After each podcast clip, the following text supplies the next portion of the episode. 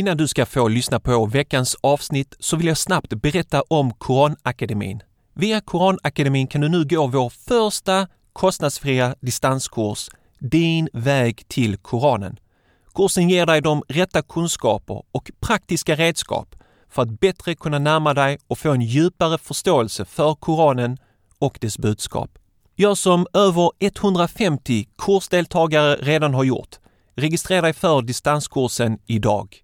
Surfa in på koranpodden.se. I huvudmenyn klickar du på kunskap och sedan på Koranakademin. Kursen består av fem lektioner. Inga förkunskaper krävs.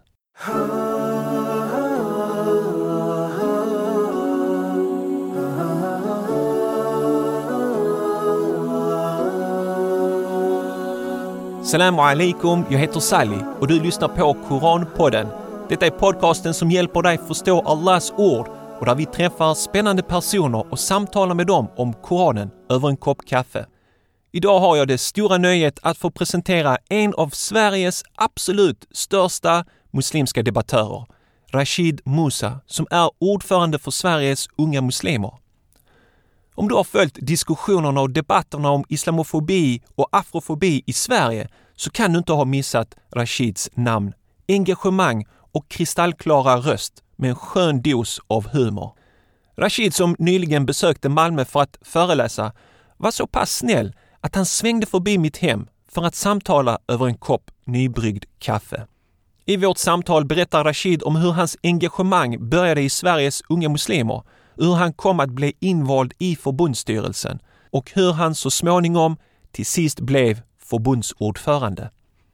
Rashid talar också om sitt opinionsbildande arbete och om sin unika debattteknik, hur han förbereder sig innan han går upp för en debatt.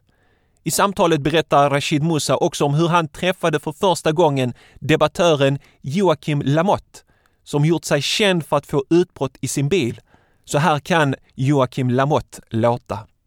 Detta är till polisen Rolf Sandberg. Finansminister Magdalena Andersson. Det här är till rikspolischefen Dan Eliasson. Har en fråga till er som styr det här landet. Detta är det sjukaste. Lyssna på detta. Det här är det vidrigaste jag någonsin har läst i en tidning. Årets sjukaste nyheter. Lyssna på detta. Vet ni vad jag har tröttnat på? Nu har det som inte fick hända hänt. Vi pratar också om hoten och smutskastningen som Rashid har fått utstå. Rashid nämner i detta sammanhang polischefen som han valde att polisanmäla. Polisanmälan lades ner, men togs upp igen och gick till åtal bara för att avslutas med en märklig twist som kommer att få dig att tappa din haka. Det gjorde det för mig. Vi diskuterar också domen från förvaltningsrätten som i sin senaste dom riktar svidande kritik mot Myndigheten för ungdoms och civilsamhällsfrågor som nekade Sveriges unga muslimer statliga bidragspengar. Rashid berättar om tvisten med myndigheten, men också så mycket annat. Allt med en touch av humor. Jag fick mig verkligen ett gott skratt. Till sist svarade Rashid Musa på era frågor som kom in via Facebook.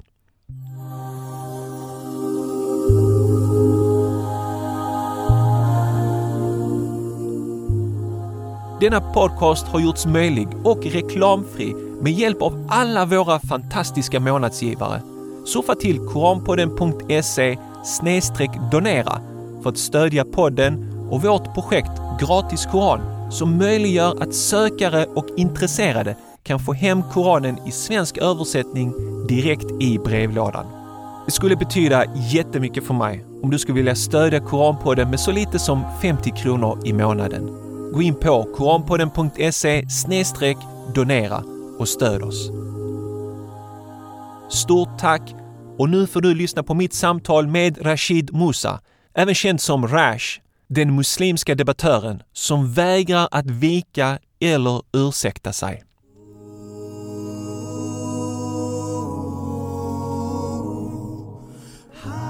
Så då vill jag välkomna Rashid Musa till Koranpodden. Välkommen! Tack så jättemycket bror. Hur var det att flyga hit här till Malmö? Det var, det var lite turbulent faktiskt. Okej. En, eh, piloten varnade om att det skulle vara lite skakigt, men Mhm. alhamdulillah, det gick bra. Jag är här nu. jag kommer ihåg när vi pratade på telefonen, så, eller var det sms du skickade, att det var mycket snö, att du skulle bli försenad. Ja, Och jag tittade ut genom mitt fönster bara yes. Södra Sverige, Malmö. Ja, Ingen snö alls. Alltså, Ma- Malmö har sin charm. Eh, Ja. och och, och, och vi, vi har mycket snö där uppe i Stockholm just nu. Det har snöat eh, ganska intensivt. Mm. Och det har orsakat mycket problem i trafiken. Även i flygtrafiken tydligen. Mm, mm, alhamdulillah. Eh, alltså jag, du vet, här är min anteckningsbok. Jag har så mycket jag skulle vilja prata med dig om. Eh, men om du kanske bara vill börja lite kort. Eh, om din bakgrund och ditt engagemang i SUM, Sveriges Unga Muslimer. Absolut. Eh, Jag är, eh, blev engagerad i Sveriges Unga Muslimer genom Linköpings Unga Muslimer. Jag är från Linköping.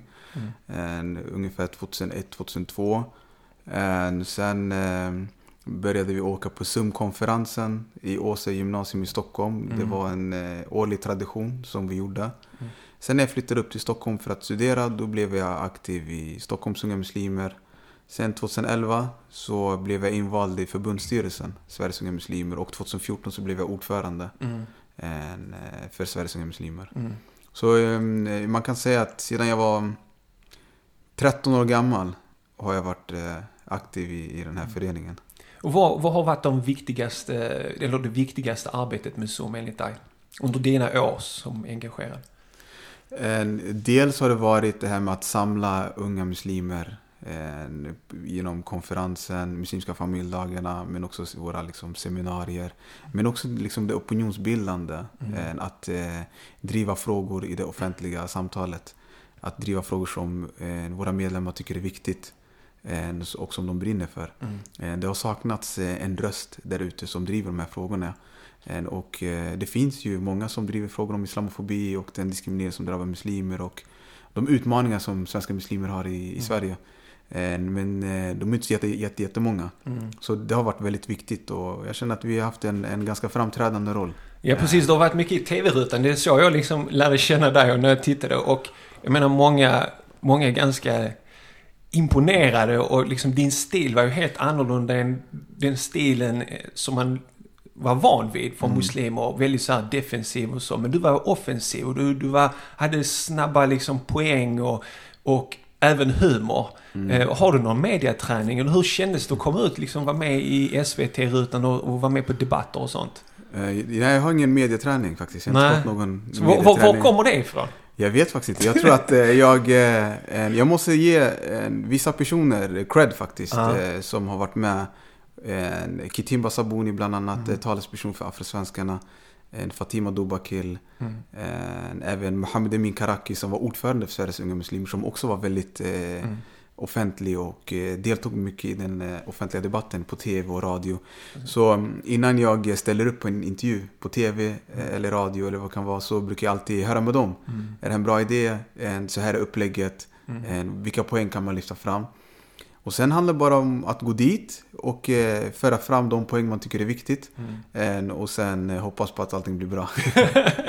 För det, det, det är ingenting som man direkt kan förbereda sig när det kommer liksom Nej. motargument och så. Och, Det kan, det kan, det, det, oftast blir det inte så som man har tänkt sig i alla fall. Eh, De säger att så här är upplägget. Sen när man väl kommer dit så får man helt andra frågor. eh, Så man måste vara beredd eh, på alla möjliga scenarier. Så innan jag ställer upp överhuvudtaget så brukar jag sitta och planera ganska länge. Alltså det är så, jag sitter flera timmar eh, och tänker så, vilka typer av frågor skulle kunna komma? Om den här frågan kommer, hur kan jag besvara den på bästa sätt? Och sen går man igenom en, eh, liksom, fråga efter fråga. Och sen går jag dit. Eh, Och när man är väl förberedd så blir det mycket enklare. Oftast är de man debatterar mot, de är inte så jätteväl förberedda. nej. Utan de har bara självförtroende. Ja, precis. Och kommer var, de- var får du ditt självförtroende ifrån? Eh, Från, eh, från svenska muslimer generellt. Du vet, ja, de ger väldigt mycket stöd, eh, mycket positiv feedback, jag får väldigt mycket kärlek. Eh, Och, och det stödet ger mig ett väldigt gott självförtroende. Eh, Och det är där jag får väldigt mycket. Mina, min familj också. Liksom, Mina föräldrar har alltid visat, att, eller visat uppskattning eller visat kärlek du vet, sen jag var liten. Mm. Och det, det, man växer upp som en stabil medborgare. Så det, så det är mycket, mycket hemifrån och mycket bland vänner och mycket i, i communityn generellt. Mm. Så det, det är de jag får självförtroende ifrån. Du är också ganska eh, liksom, eh, eh, jag följer dig på Facebook. Du är Ja. ganska aktiv där. Ja. Det som jag tycker om med dina inlägg är att du an- blandar mycket humor. Ja. Och muslimer anklagas ofta för att eh, ha, bära offerkofta. Mm. Eh, och det, det hör man många gånger. Men så var det något inlägg, jag vet inte vilket sammanhang, du kanske minns det, men jag minns humorn där du la in att, eh, och då var det någon rasist som, som, som liksom använde sig av offer, liksom offerkofta. Men så la du en bild, här är en offerkofta som de använder sig så var det Ku Klux Klan eh, det. eh, liksom. Ah. Så jag, jag satt och garvade när jag såg den bilden. Eh, kommer du ihåg i vilket sammanhang du la den Ja, det bilden? var, Eh, det var en, en, en ledarskribent som brukar ofta demonisera muslimer på, Mm. på tidningen. Han eh, spelade offer. Nej, förlåt. Det var en, eh, inte en ledarskribent, utan det är, får, får man nämna namn eller? Ja, absolut. Ja, en person som heter Joakim Lamotte som har gjort Ja, sig ja, ja. känd Mm. en, eh, för att eh, sitta i en bil och skrika om eh, eh, ja, hur eh, invandrare eh, förtrycker kvinnor, svenska kvinnor Mm. och våldtar och han liksom eh, har blivit eh, kvinnornas förkämpe i det här landet. Många kvinnor liksom förkastar hans eh, metoder och idéer Mm. överhuvudtaget. Så han är inte så jättepopulär. Men han har blivit väldigt populär inom vissa högerextrema kretsar och Mm. alt-right eh, rörelser och så. Och eh, då spelade han offer för att han inte liksom, eh, han känner att han inte fått den gehör som han förtjänar. Ja, Eh, bland annat hade han sagt att han har gjort mer för kvinnor än vad Fi har gjort på tio år liksom. Mm. Och sådana saker.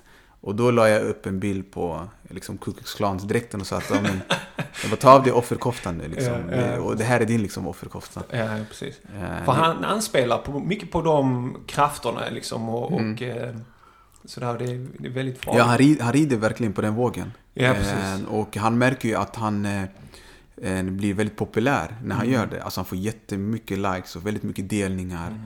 Mm. Och det som är intressant är att jag har ju känt honom ganska länge. Alltså första gången jag var med på SVT Debatt. Just det, det var då han serverade kaffe och Ja, det va? var, han, var, han var researcher. Det var han som bokade min taxiresa och flygresa till Göteborg. Och Han som såg till att jag hade det bra. Bokade hotellrum på Scandic. Och en, en väldigt trevlig. Och vi har faktiskt gemensamma intressen. Eh, tydligen, hans favoritrappare är Ice Cube. Och det är min också. Så vi hade sen...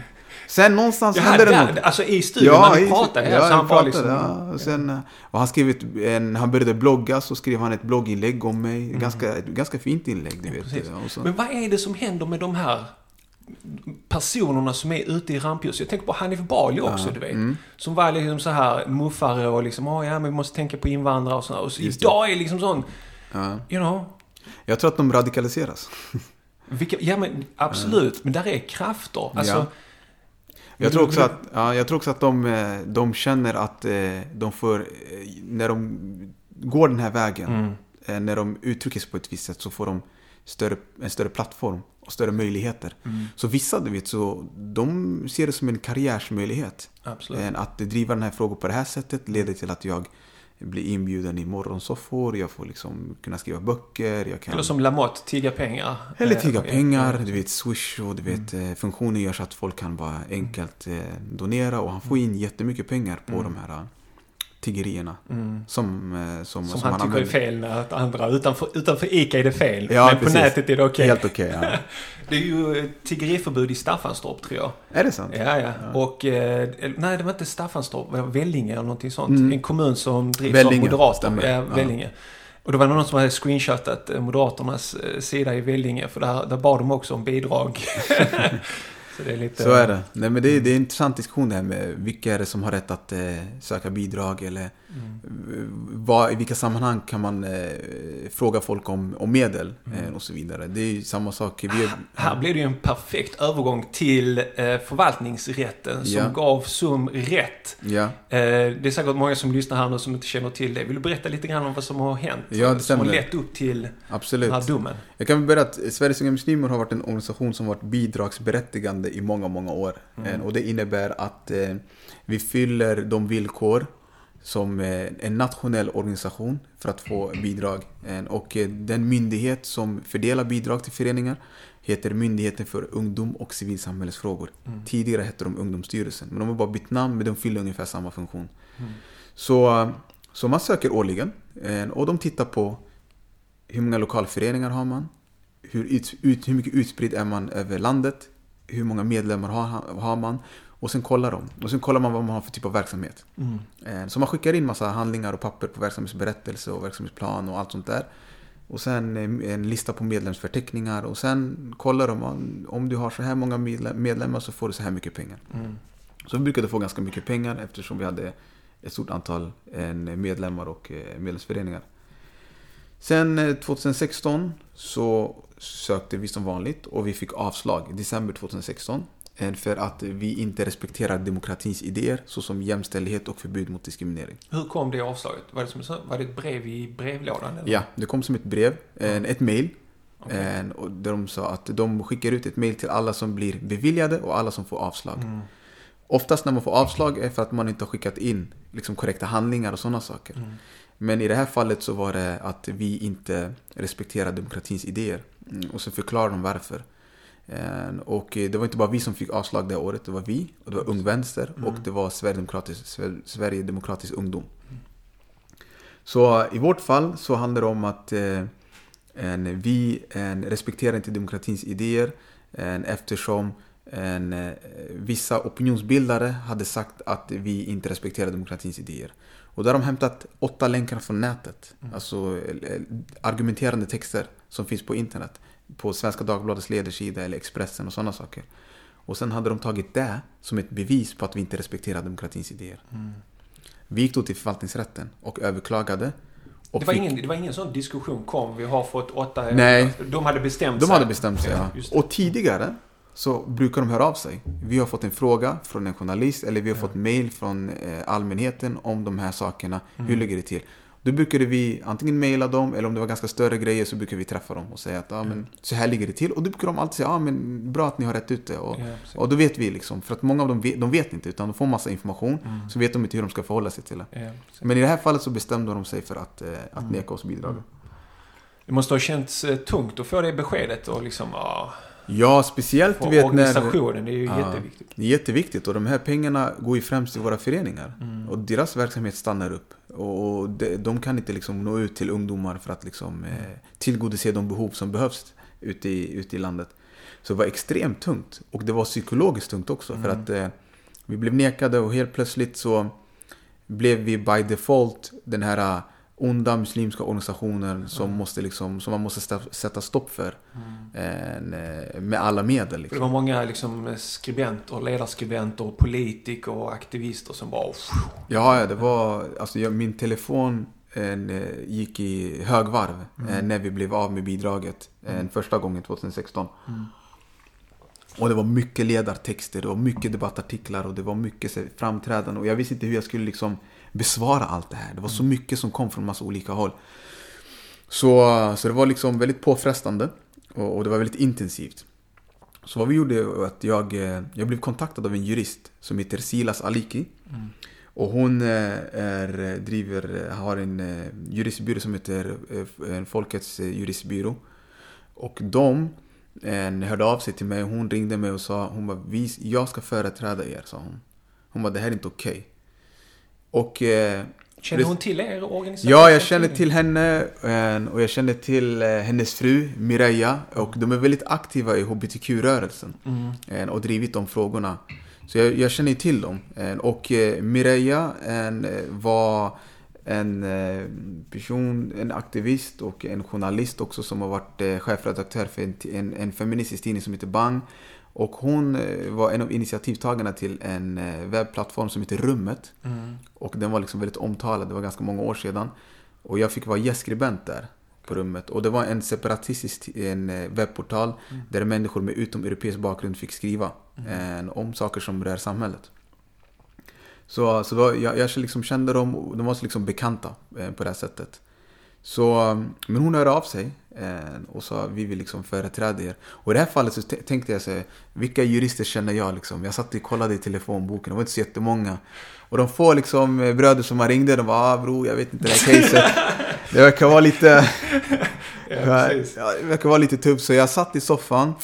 Så jag visste inte vad jag skulle göra. Jag bara liksom tittade på taket. Jag tänkte, vad ska vi göra? Liksom, hur kan vi bemöta det här? Ja, Sen från ingenstans så ringde Silas och sa att eh, jag kommer företräda er. Och liksom väldigt bestämt, inte så här, eh, hur ligger det till, eh, hur- vad har ni gjort? Utan bara, jag vill ta det här. Ja, hon bara, det här verkar vara väldigt skumt. Och hon bara, det här är inte alls eh, rätt, det har inte gått rätt till. Och eh, rättsstatens principer måste alltid försvaras. Det var hennes ingång. Så, så vi träffade henne och vi, gjorde, vi skickade in vår överklagan till förvaltningsrätten. Och vi vann, alltså första gången väldigt stort. Alltså förvaltningsdomen, eh, förvaltningsrätten sa att eh, man kan inte neka en organisation på de här grunderna. Åtta länkar. Ja, åtta länkar. Så ni får göra om. Gör om, gör rätt. Ja. Så då gjorde de om. De gick tillbaka till, eh, till sin skrivarverkstad, till skrivbordet. Och den här gången så slog de till ganska stort. Eh, De anlitade en, eh, en opinionsbildare och en journalist som heter Magnus Sandelin. Som väldigt så här, typ, figurerar i kretsar med Magnus Ranstorp och Magnus Norell och, och alla de här Magnus... Eh, alla Magnusar som är, Magnus. många Magnusar som är terrorexperter. Så då har anlitat honom och han tog fram en 50 sidor rapport eh, om varför vi inte ska få en, eh, varför vi inte ska, varför vi ska nekas bidrag. Och den här rapporten... Skickar, skickar han den till dig eller publiceras den eller hur? Ja, det var, det, det var, han eh, fick ett eh, frilansuppdrag Mm. en, eh, från myndigheten att ta fram den här rapporten. Det är ganska intressant att en myndighet ska vara oberoende. Så väljer man en person med en öppen ideologisk agenda. Ja, ja. Och, och, och de anställer honom, avlönar honom för att ta fram den här rapporten. För att vi inte ska liksom få några bidrag. Och de här 50 sidor rapporterna, det är ju liksom mest skärmdumpar på nätet.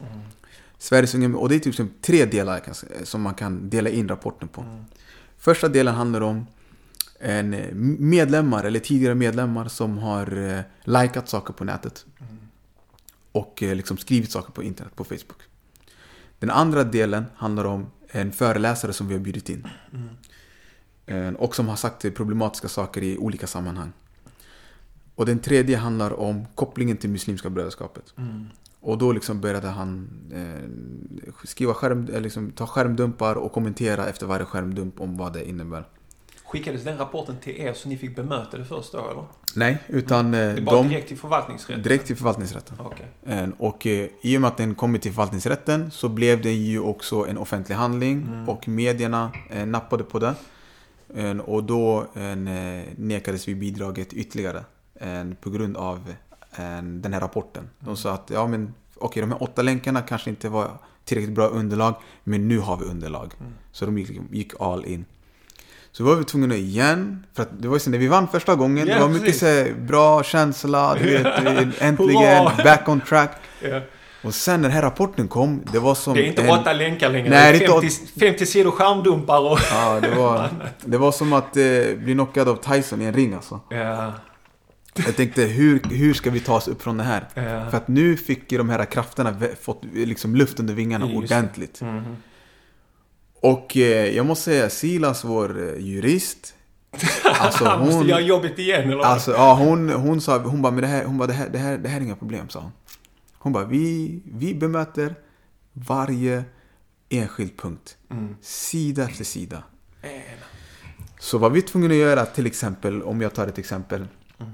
En, en av eh, anklagelserna som finns är en eh, Jasmin Nour Ismail.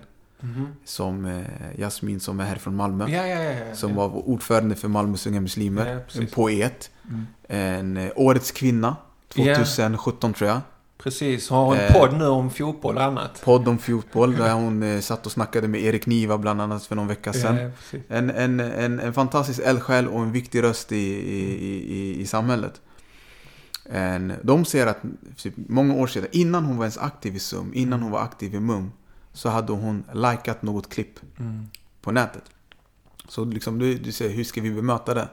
Och då säger vi till exempel, men den här, den här tjejen har blivit belönad av Malmö, Malmö stad liksom. Ja. Eh, Hon är en person som är liksom väldigt öppet och tydlig med vad hon står i olika frågor. Och vi liksom, vi, vi, är stolta över att ha henne som, som, som har haft henne som ordförande för Malmös unga muslimer. Det var bara ett exempel. Och det var flera, liksom, flera, flera. Det var som de nämnde Mohammed Temsamani till exempel. Okej. Han eh, pluggade på Nordafrika och Mellanösternstudier på Stockholms universitet.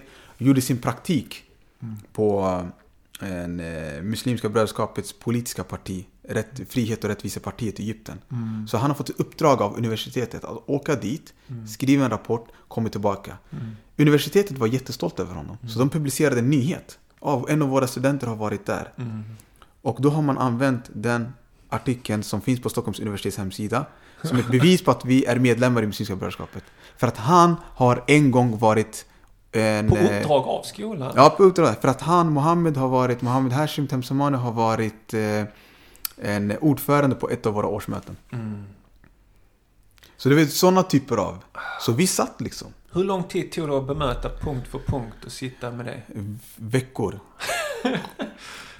Ni ska Alltså, komma jag, ihåg jag, hade bara, jag hade känt så här, alltså man hade känt så här, "Men jag har annat att lägga min tid på. Alltså hänger du med? Men klart, alltså det här är en viktig stridsfråga, absolut. Precis. Men man känner liksom, man, man, det finns så mycket annat gott man skulle kunna göra Ja. och sprida med all verksamhet som SUM har gjort. Precis, det, var, det tog veckor. Och det, det, som var, det som var jobbigt var också det att, det, vi måste komma ihåg, SUM eh, har inga pengar, så vi har ingen kansli, vi har inga anställda. Precis. Så allt det här har ju skett ideellt. Ja. Eh, Allt det här har skett ideellt. Så jag och Silas, vi sitter och läser och vi liksom går igenom saker och ting. Ett annat eh, exempel var att vi har bjudit in SMS Bilal, som jag nämnde tidigare. Som jag känner många, många år tillbaka. Ja, exakt.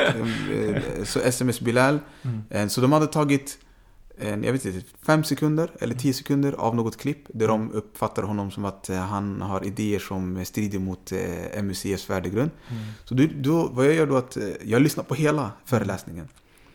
Och, eh, och i i föreläsningen så säger han att muslimer måste integrera svenska samhället, Mm. muslimer måste följa svenska lagar, muslimer har en plikt att anpassa sig. Jag ska inte gå så långt att säga det, liksom. Men han säger de här sakerna. Ja. Och då tänker jag säga, men vänta lite, alltså, det, det är inte det SMS Bilal säger.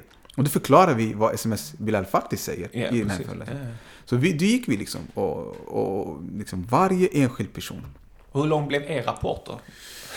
Oh, ja, den, blev, eh, ja, den blev inte exakt 50 sidor, men det blev ganska många. Mm. Eh, många sidor eh, också. Eh, så då, då skickade vi in vår överklagan på det här nya eh, beslutet som, som MUCF tog.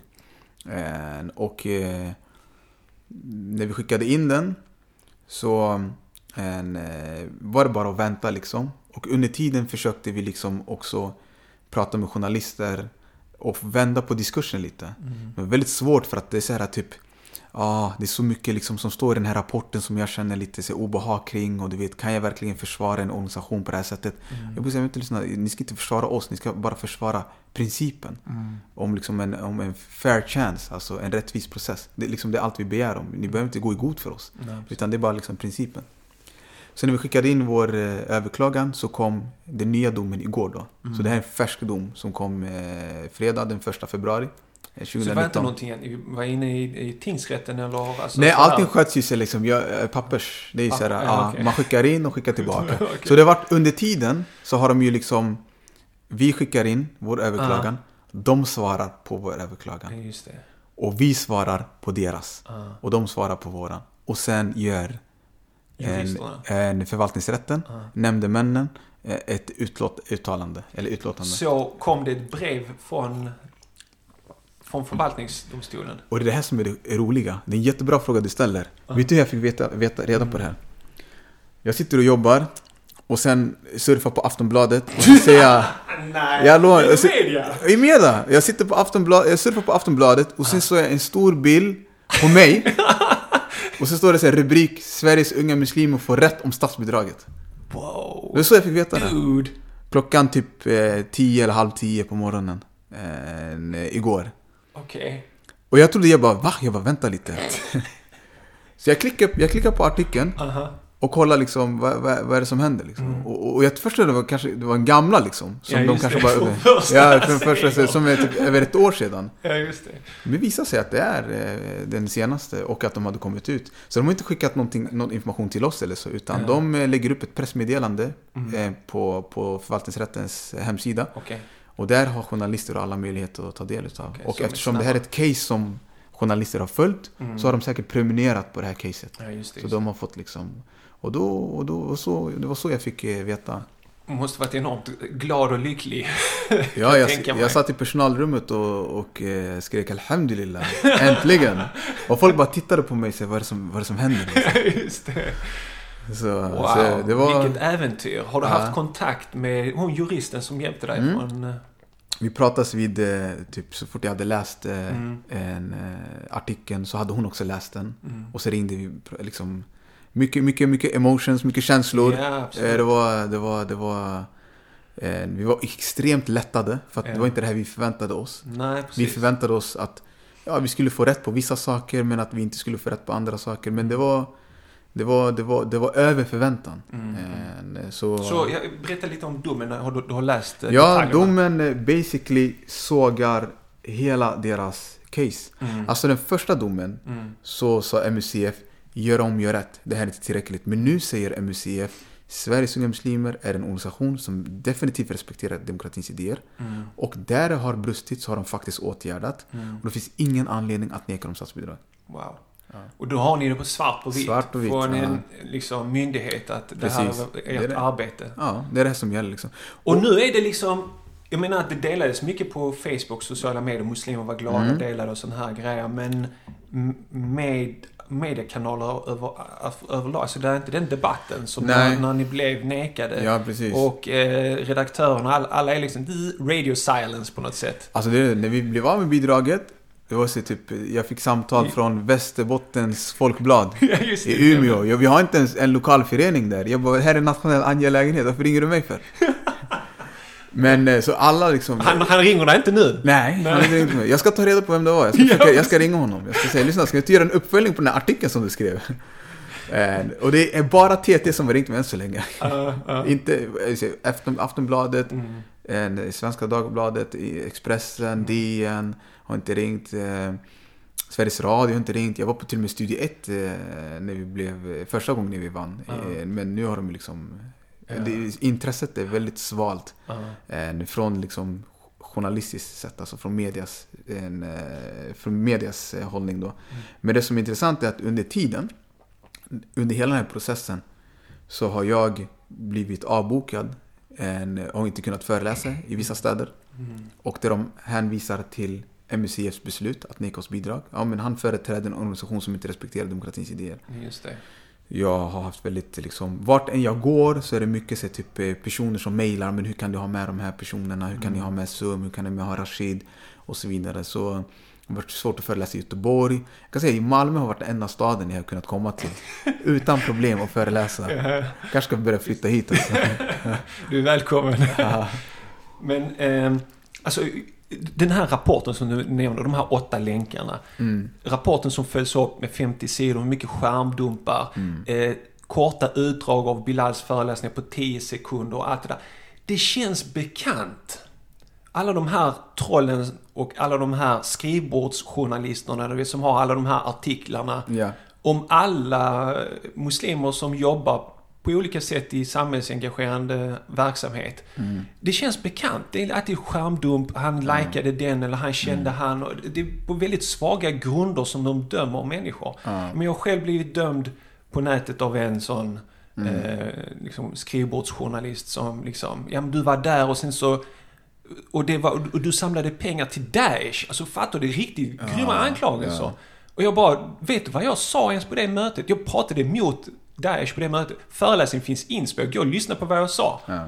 Han går in och lyssnar så, ja, alltså det, det, det är jättefarligt när folk bara liksom tar på sig. Men även folk som ska vara professionella gör sådana klantiga grejer. Jag är förvånad över den dåliga kvaliteten. Det är jätteoroväckande. Mm. Eftersom folk är inte så källkritiska. Nej.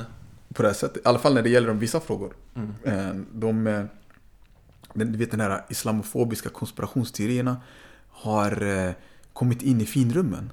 Alltså du vet såhär, du vet, såhär flashback-teorier som, eh, som liksom sunkiga flashback-teorier. kan nu diskuteras i, i, bland vanligt folk i redaktionerna. Ja. Eh, alltså så, så, saker som sades som SUM för typ 15 år sedan, 10 år sedan. Det sa man i vissa kretsar Ja, som var flashback. obskura. Ja, Ja, väldigt så här. Men nu så typ samma eller liknande tongångar som du beskriver finns i liksom mainstream media, bland etablerade politiska partier. Och det som är intressant är reaktionerna nu när, vi har, när förvaltningsrätten har sagt sitt och den här domen har kommit. Liksom, så, så finns det folk som säger att ah, men det måste vara fel på våra lagar. Alltså, du förstår att de inte ens har till, till, tillit. De som säger att de ska liksom på något sätt stå upp för rättsprincipen, stater och sådana saker. De själva tror inte ens på de idéerna när de går ut och säger att ah, men anledningen varför vi fick rätt i domen är för att det är fel på lagarna. Mm. Så nu finns det en riksdagsledamot på Twitter som skriver att ja, jag ska sk- ställa den här frågan till eh, demokratiministern Mm. på en interpellation. Alltså, sen när har vi fått ministerstyre i det här landet? Ja, precis. Alltså du vet, domstolen ska vara oberoende från politiken. Ja. Men nu börjar liksom politiska röster och krafter börja engagera sig för att ändra på lagarna. För att de inte är eh, glada över att, över att den här domen har kommit. Mm. eh, Så som den kom då. Nej, det är väldigt oroväckande faktiskt. Så vad, vad tror du effekterna blir nu då? Hur ser arbetet ut? Hur ser framtiden ut? Tror du kommer Alltså, få jag- inbjudningar nu eller? Ja, ja, Har ja, ja man hoppas ju det.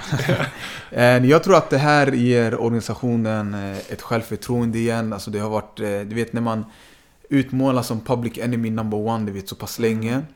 Och vi måste komma ihåg att det här är ett ungdomsförbund. Mm. Alltså jag må, jag må vara lite äldre och erfaren, jag är typ 30 nu du vet. Det här är mitt sista år som, jag kommer avgå som ordförande snart. Ja, vi, vi, kom, vi kommer till dem Ja. där. För vi har, du har fått lite frågor på Facebook. Ja. En av dem handlar om din Precis, jag kommer som- komma tillbaka till det. Men eh, det, det, har ju, det, är många ungdomar som sitter i min styrelse. Mm. Och lokalföreningen är bara liksom unga eh, killar och tjejer.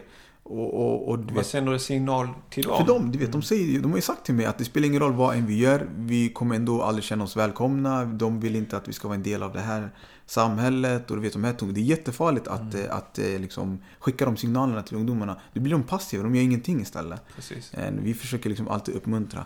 Så den här domen har gett eh, människor, alltså oavsett om de är med i SUM eller inte, ett, ett stort lyft. Mm. Alltså de har fått ett jättebra självförtroende och de känner äntligen har vi fått någonting som vi kan vara liksom stolta över.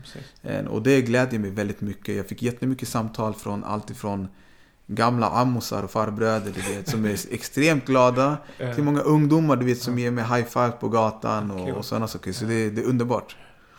Men, eh, det, just den här positiva feedbacken som du får, det är fantastiskt. Men det har också hänt att du, du har blivit liksom verbalt påhoppad också. Jag tror du, om du skrev om det på Facebook eller Mm. någonting sånt. Att, att du var ute och liksom folk kommer fram och säger knäppa grejer. Ja, det händer faktiskt väldigt sällan att Mm. folk skriver, alltså kommer fram på gatan. Det hände ju för inte så länge sedan. Jag gick med min fru på stan i Drottninggatan i Åhléns och sen var det en kille som hade sagt att eh, han, eh, han pekade finger, du vet. Eh, och sen eh, konfronterade de, varför gör du sådär för? Då hade han sagt att hälsa dina vänner att vi kommer döda er allihopa. Och sen liksom joggar han förbi liksom. Mm. Och jag står där liksom en vanlig lördag, ska shoppa med min fru. Ja, Vi ska, hem, vi ska hem till Linköping och hälsa på mina föräldrar. Eh, och du vet, och du vet det dödar eh, moden ibland. Du vet. Mm. Man blir lite ledsen bara. Alltså. Och du vet, jag, jag är ganska ändå... Jag klarar av de här sakerna för att du vet, jag har vant mig mer eller mindre. Men jag har en fru Ja, vet, precis. Ja. som inte alls liksom eh, har någonting med det här att göra. Mm. Och du vet, hon får ta väldigt mycket... Mm. Liksom, vi får, jag får hem brev med skotthål i. Eh, där de säger att ja, men, nästa gång du går ut så kommer vi, liksom, eh, kommer vi pricka dig. Mm. Och ibland så kommer jag hem först, ibland kommer min fru hem först från jobbet. ja. Och tänkte när hon öppnar det brevet. Du vet, det påverkar henne jättemycket. Ja. Så, så för mig personligen, vet, jag, jag kan ju hantera det. Men jag tycker mest synd om fru, jag tycker synd om mina föräldrar, Mm. mina svärföräldrar. De, de är konstant oroliga Mm. över det här. Men det värsta som hände det var ju när eh, jag blev hotade, mordhotad av en polischef i Sundsvall. Wow. Ja, det här var ett och ett halvt år sedan. En polischef sa att han skulle göra 70 kilo hundmat av mig och, sen, och en dykardräkt. Jag vet inte exakt vad han menade men basically han ville liksom... Sa han det öppet? han skrev det på Facebook i en öppen eh, Facebook-tråd.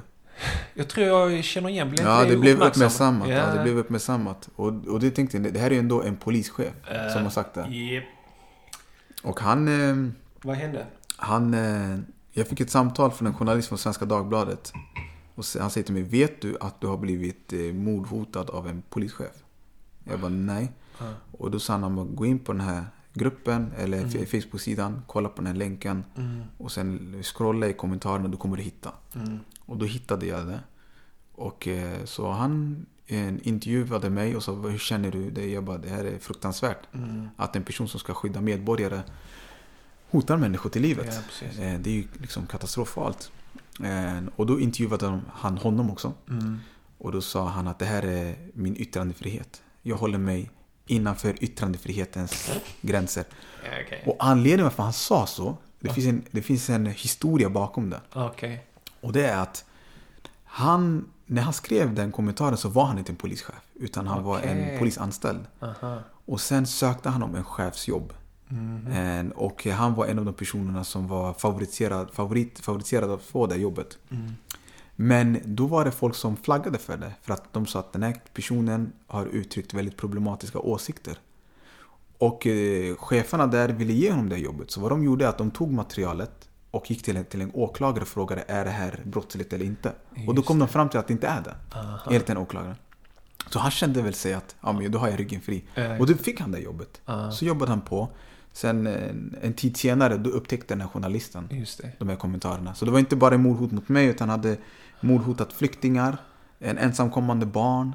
Han har initierat, eh, liksom skrivit Så kommentarer. vem, vem tycker att han är lämplig att få den chefpositionen och gå så långt att man tar det till en åklagare? Det kostar pengar. Alltså det känns som man gör som kullerbytta, Ja, bara ja, för ja. att få in honom på Ja, den ja, precis. positionen. Så, så jag gjorde självklart en anmälan och det var ganska intressant för att när, jag gjorde en, när man ska anmäla en polis så kan inte en, så, så går man till en polisstation. ja, ja, okej. Och eh, jag anmälde mig, jag anmälde en, här polisen och då var jag tvungen att vänta i två timmar Okej. på att, eh, för att vi, poliser kan inte anmäla, an- det måste vara en särskild polis Okej. som tar emot din anmälan. Och den personen var inte tillgänglig. Och, och jag ville bara få gjort det som, liksom, snabbt. Så jag väntade två timmar i väntrummet. Tills han kom. Då gjorde jag min anmälan. Och eh, det lades ner. Då gick jag till... Eh, jag, jag tänkte Silas först. Men hon är så upptagen med vårt case. Jag tänkte jag, jag kan inte belasta henne Så med... det var samtidigt som summor? Ja, det är samtidigt som, okej. som vi är mitt uppe i... Wow. Så då träffar jag, eller jag får en kontakt med en annan advokat som heter, en, eh, han heter, eh, ehm, vad heter han? Nu vill jag inte säga fel, men han heter Gardell i efternamn. Okej. En, eh, Det heter Mattias, inte Jonas. det är inte Mattias, det är Mattias eh, son. Mhm. Ja. Och han, eh, jag gick till honom och han, eh, han bara, jag, jag kommer företräda dig, sa han. Han bara, det här är oacceptabelt. Så han, eh, en, eh, vi överklagade beslutet om att lägga ner det här caset. Och eh, då, vad han gjorde var att han byggde upp ett case. Han bara, det är så här vi ska göra. Han bara, det här är inte bara mordhot. Han bara, det här är mordhot med hatbrottsmotiv. Ja. Han bara, det ska vi vara tydliga med. Nummer två, de lagar som gäller på riktigt gäller även på nätet. Det finns en statlig utredning som bekräftar det. Så hade han skrivit ut den statliga utredningen och lagt in det i handlingarna. Han bara, nummer tre, han bara, vi ska gå igenom varenda kommentar. Det var ju tusentals kommentarer Mm, i det. flödet.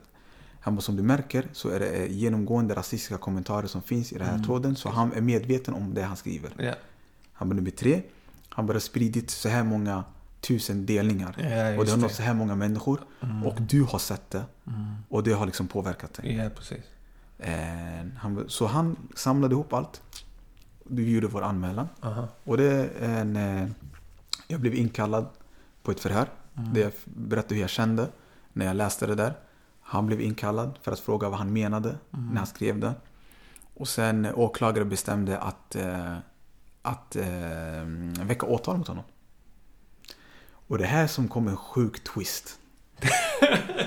Jag Åtalet, har väcks, missat det här. ja, Alltså, åtalet ja. väcks åtal väcks. några dagar senare. Jag får ett samtal från Linus Gardell, så heter han. Och han säger till mig, caset har lagts ner. Okej, hur gick det? det? Det väcks. Det betyder att det ska gå vidare. Och varför läggs det ner? Ja, det är lagts ner. Och han säger, jag bara va? Han bara ja. Han bara den misstänkte har avlidit i en drunkningsolycka. Chefen? Han gått bort. Subhanallah. Ja. Och jag fick chock. Och jag, alltså jag och Linus blev stumma, vi visste inte vad vi skulle säga. Ja, det är samma som jag känner just nu, alltså, Ja. när du berättade för Och mig. du vet, varje gång jag har berättat det här, du folk har bara tappat hakan. Ja, Och då, eftersom det inte finns en misstänkt längre, ja. så kan man inte, Nej, nej. man kan inte föra en, en domstol mot en person som har avlidit. Ja, just det. Så då lades allting ner. Alltså som religiös då, Ja. så tänker man ju liksom, okej, det finns ett liv efter detta, så känns liksom rättvisan får fortsätta i nästkommande liv. Alltså för Ja. att, att yttra sig på det sättet och säga saker och ting om andra människor. Som religiös så, så tror vi att man bär ett ansvar för det och det är något som man står till svars för. Absolut, absolut. Men Och, det- det, och då lades det ner. Mm. Och då jag tänkte, jag, jag såg fram emot den här rättegången för jag tänkte, Ja, just det, det, det är viktigt, det skulle bli en ganska historisk dom eftersom det är många som uttrycker sig väldigt rasistiskt på nätet. Precis, precis. Och det skulle kunna vara vägledande för många andra fall. Mm, mm. Men det Man blev skulle få en diskussion om hur man kan ut, ut, ehm, uttrycka sig på Mm, nätet. För precis. att idag, du vet, folk säger en massa... Ja, folk ser massa saker och, folk, och många vet inte hur man kan tillämpa lagen på det som sker på nätet. Mm, Även om lagen är ganska tydliga. mm, mm. Eh, Men det som, när vi liksom, när en bror eller syster har blivit utsatt för ett hatbrott på stan. De gör en liksom, polisanmälan eller om någon skriver en, en, en rasistisk kommentar. Man gör en polisanmälan. Men vad jag har lärt mig är att man ska skaffa sig ett juridiskt ombud. Mm, Man ska skaffa sig en advokat eller en jurist som driver dina ärenden. mm. Och då kommer det bli mycket, man får, det är en helt annan professionalitet. Ja, precis. Jag menar, du gick till polisstationen. Hade du bara gett upp där så hade Ja. det varit, hade det bara lagts ner. Precis. Men det väcktes till åtal. Ja. Du skulle gå vidare. Mm. Subhanallah. Vi har lite frågor från Facebook. Vi kör dem. Det är så mycket som jag vill prata med dig om Rashid. Eh, Bland annat om eh, Malcolm X. Absolut. Eh, och även kriget mot terrorismen som du ska hålla föreläsning om idag. Mm. Men det känns som att det får bli en, en annan gång Vi, inshallah. kör en, vi kör en part two. Ja, part two. Vi ska se här, det har kommit lite frågor på, på Facebook. Eh, Anna frågar så här. Eh, vad, att jag ska ställa den här frågan till dig. Vad har du för framtidsplaner? Har hört, hört att SUM snart är ett avslutat kapitel för din del. Vad kommer hända härnäst? Eh, Det visste Ja. inte jag. ja, det, det, eh, du vet, eh, allt gott har sitt slut. Ja. Eh, Och jag har varit ordförande i fyra år nu. Och på nästa årsmöte så kommer inte jag ställa upp för omval. Eh, Och jag kommer att step down i mitt ordförandeskap. Och det är första gången som SUM inte kommer vara i mitt liv. Mm. Sen jag var 13 år gammal. Ja. Så det är... Hur känns det? Alltså jag är extremt ledsen. Ja. Alltså det... För att hela min... eh, De viktigaste åren i min ungdomsliv har, har jag haft SUM i närheten. Mm. Och nu liksom, det är så här, jag kommer inte ha... Jag kommer, inte, jag kommer inte vara en del av SUM på det här sättet. Jag kommer alltid stötta organisationen, Mm. jag kommer alltid delta på en arrangemangen. Mm. Jag kommer stötta den nya ordföranden, den nya styrelsen, vem än det nu blir. Mm. Eh, Liksom, jag kommer definitivt finnas med. Men jag kommer inte vara med på samma sätt. Mm. Så det är eh, extremt eh, ledsen faktiskt. Mm. Eh, för att, eh, men samtidigt, eh, jag måste liksom... Det är dags liksom. Det är en ny generation, det är mm, nya unga, nya, ny energi. De kanske vill utveckla SUM på ett helt annat sätt. Mm. Jobba med en typ av verksamhet som passar unga idag. Och det vet jag, tror att det är ändå nödvändigt och bra i slutändan. Mm. Men vad jag kommer göra, jag har ingen aning. Jag. Eh, Jag kommer fortfarande vara engagerad, jag kommer fortfarande vara aktiv, jag kommer fortfarande liksom skriva debattartiklar, jag kommer Mm. förmodligen en, eh, försöka liksom driva de här frågorna. Gästa Sums eh, olika aktiviteter, föreläsningar och någonting Ja, sånt. definitivt, Ja. jag kommer föreläsa. Jag kommer ha mer liksom, jag kommer ha friare händer att kunna liksom föreläsa. kommer bli en ammo. Jag kommer bli en ammo. Du vet, jag är, jag är en av de här personerna som ser fram emot att bli en ammo. Du vet. Ja, precis. Luta dig tillbaka. Ja, Ja, Take cred och sånt. På min tid, På min så. tid. På min tid så. Nej, det kommer jag. Jag kommer... eh, Så jag vet inte exakt det. Alltså, jag kommer inte nog företräda någon organisation på det här sättet. Eh, Jag tror att jag känner att jag behöver en liten paus. Mm. Eh, Det är ett stort ansvar. Eh, Men jag kommer definitivt eh, vara aktiv i någon form. Okej, vi- vi har lite fler kommentarer här. Eh, Sevgul säger, hälsa honom att han är en fin bror. Må alla vägleda och belöna honom. Så är det lite kärlek som sprids här. Eh, eh, Ayan skriver, ingen fråga men påminn honom att han behövs mer än någonsin. Och lite sådana kärleks-emojis. Och eh, sen har vi eh, Fittim som skriver, varför så snygg? En- Är det något du vill kommentera? Eh, jag, jag kan säga så här, Sevgul och Ayan, det är eh, två jättefina systrar. Ah. Sevgul har jag jobbat med som kollega. En, en, en väldigt fin människa. En, eh, Ayan, eh, det är ju faktiskt eh, Bilan Osmans mamma Okej, som jobbar på Expo. ja. Också en väldigt tung eh, själ, en väldigt engagerad i Linköping. Mm. Så det jag uppskattar och jag skickar lika mycket och mer kärlek tillbaka till dem. Men när det gäller Fitims fråga, Just det. jag kan, jag kan säga, jag DMar dig vad mina hemligheter är bror. Fitting, check your mailbox Ja, i exakt. Facebook. Säger modellen själv. Härligt. Eh, Eh, Rashid, tack så hemskt mycket för att du kom och delade med dig av dina erfarenheter. Eh, mycket som jag har hört liksom här är första gången och eh, jättevärdefullt. Eh, tack för att du kom hem till mig och satte dig här och, och samtalade. Det är underbart. Jag hoppas att vi kan träffas fler gånger. Jag vill Inshallah. ha fler podcastinspelningar och samtal med dig. Bland annat Malcolm X. Definitivt. Eh, jag såg filmen 1992. Det var, wow. Det var, när det den som- kom ut väl? det var då den kom ut. Det var typ Ja. 22 år gammal eller någonting sånt. Jag satt i biosal- biosalongen, jag och typ 5-6 andra pers. Det var inte så populär då. Hänger du med? Ja. Men den filmen om Malcolm X, det var liksom... Det var det som... En av de sakerna som liksom drev mig i mitt Mm. engagemang. Och, och så naturligtvis sen efter filmen läsa hans biografi, eh, hans Mm. budskap. Fantastiskt mycket. Och jag vet att eh, du också är en Malcolm X eh, Ja, ja. fantast. Verkligen, en stor inspiration. Eh, Ja. Jag läste hans självbiografi när jag gick i åttan, sommaren 2001 för första gången. Mm. Filmen såg jag faktiskt i mitten av 90-talet. Vi hade en VHS-butik i Ja, just närheten. Mhm. Det var bara två filmer jag brukade hyra från den. Eh, Malcolm X och eh, Svarta Pantrarna. Det var, så, det, var, de. det, var, det var det enda som fanns. De andra var så typ Sune Sommar. Så, så jag- det var, jag kände att det var... Och det var, du vet ofta... När du, när du tittar på bilden så var liksom, jag, kunde tyckte, inte jag kunde inte identifiera mig Sune. Det gick inte. Det var Black Panther jag som bara, ja, det var, var det baskrar och, och läderjackor och det var Malcolm X, du vet. Eh, Och så, så det, det är definitivt, vi kan ta det... Har du eh, sett Spike Lees eh, senaste film?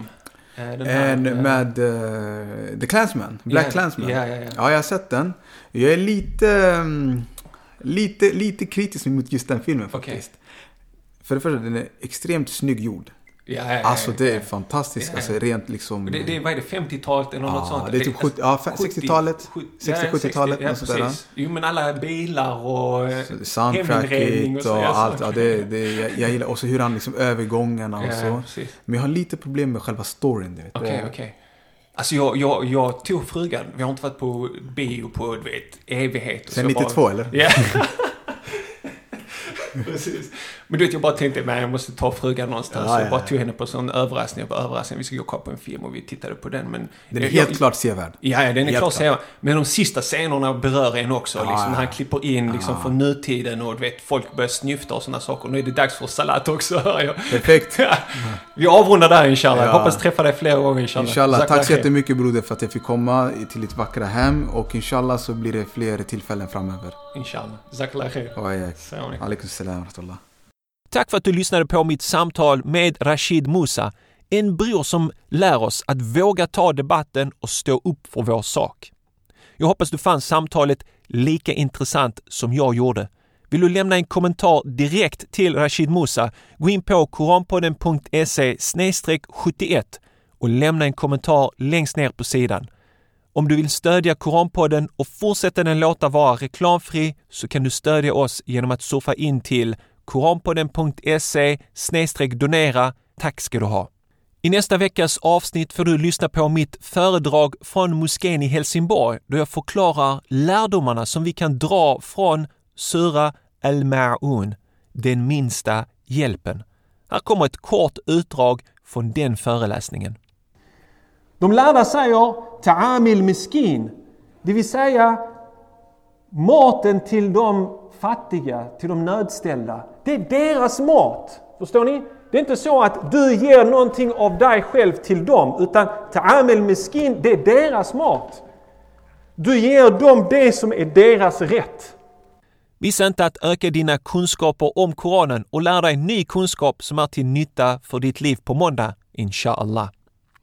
Följ oss på Facebook och Instagram för inspirerande och upplyftande korancitat under hela veckan.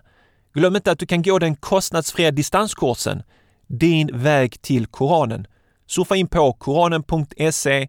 I huvudmenyn klickar du på kunskap och sedan på Koranakademin. Vill du komma i kontakt med mig så gör du det lättast genom att mejla mig på hej koranpodden.se. Då återstår det bara för mig att önska dig en härlig vecka. Tack för att du lyssnar på Koranpodden. Vi hörs igen nästa vecka på måndag inshallah. Ta hand om dig tills dess. Salamu alaikum wa rahmatullahi wa barakatuhu.